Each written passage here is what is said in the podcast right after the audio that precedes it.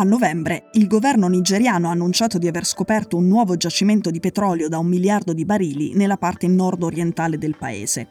Non è una sorpresa sensazionale, non è una cosa che succede troppo di rado in Nigeria, che oltre a essere il paese più popoloso dell'Africa è anche stabilmente nella top dieci globale di produttori di petrolio.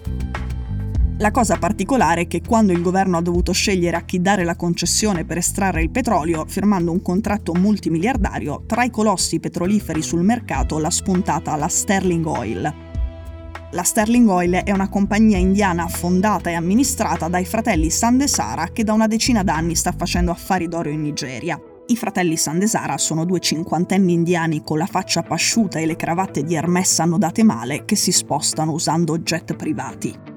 Ora, una compagnia indiana che batte sul campo colossi del petrolio come Shell è una notizia di cui, di norma, il governo indiano dovrebbe andare fiero. Invece a New Delhi di entusiasmo ce n'è pochissimo, perché i fratelli Sandesara hanno fregato l'India e sono scappati con un miliardo e settecento milioni di dollari.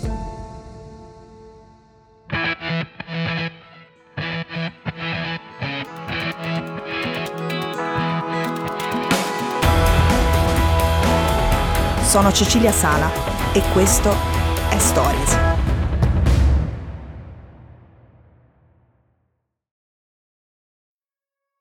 Per la giustizia indiana i Sandesara sono due fuggitivi e sulla loro testa pesa un mandato d'arresto internazionale.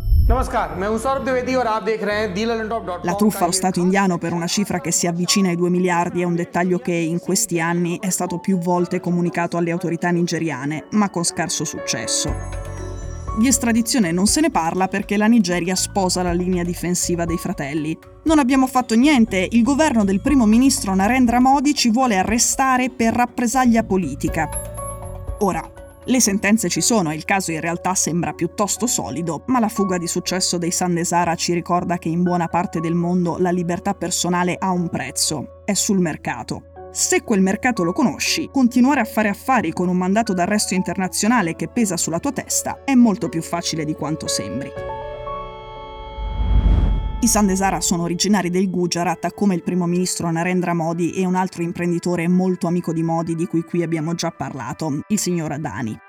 I fratelli miliardari fuggitivi non provengono da una dinastia imprenditoriale, sono due uomini che si sono fatti da soli. Negli anni novanta hanno aperto la Sterling Biotech, producono gelatina da vendere come base di prodotti farmaceutici.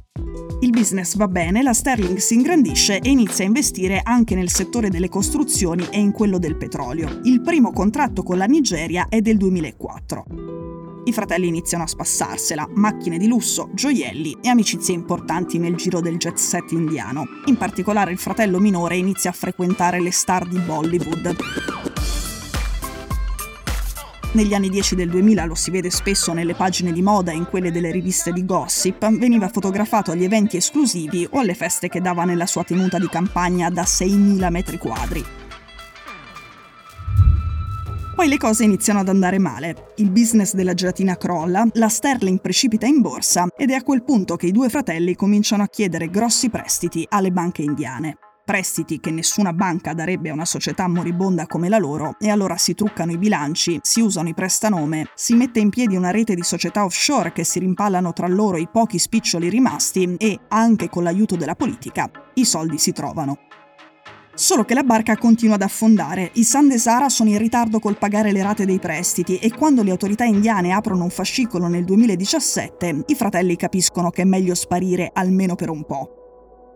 Riappaiono in Albania, dove i contatti buoni nel governo se li fanno subito, mettono sul tavolo milioni di dollari in investimenti infrastrutturali e in cambio diventano cittadini albanesi sostanzialmente intoccabili. Uno dei due viene addirittura nominato console onorario. L'India chiede all'Albania l'estradizione, l'Albania dice che a quanto ne sanno loro i Sandesara sono dei generosi imprenditori immacolati e da Tirana i fratelli iniziano a fare la spola con la Nigeria, dove si dice che abbiano ripetuto lo stesso schema. Facciamo affari qui, investiamo nelle infrastrutture locali e in cambio ci date un'altra cittadinanza e ci proteggete. Oggi la Sterling dei Sandesara è la quarta produttrice di petrolio in Nigeria ed esporta in tutto il mondo, ma esporta soprattutto in India. E qui arriva la beffa che manda ai matti le autorità del paese. mentre i giudici indiani cercano un modo per catturare i due fratelli prendendo soltanto porte in faccia, la Sterling Oil ha venduto petrolio nigeriano agli indiani per un miliardo e mezzo di dollari.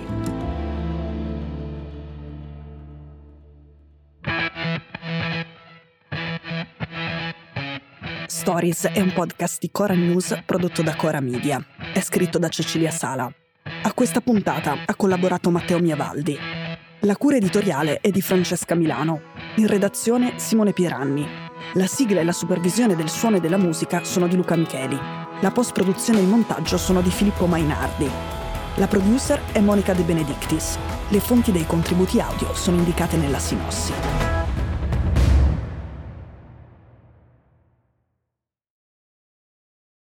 Questo episodio è stato prodotto e sviluppato insieme a Spotify Studios.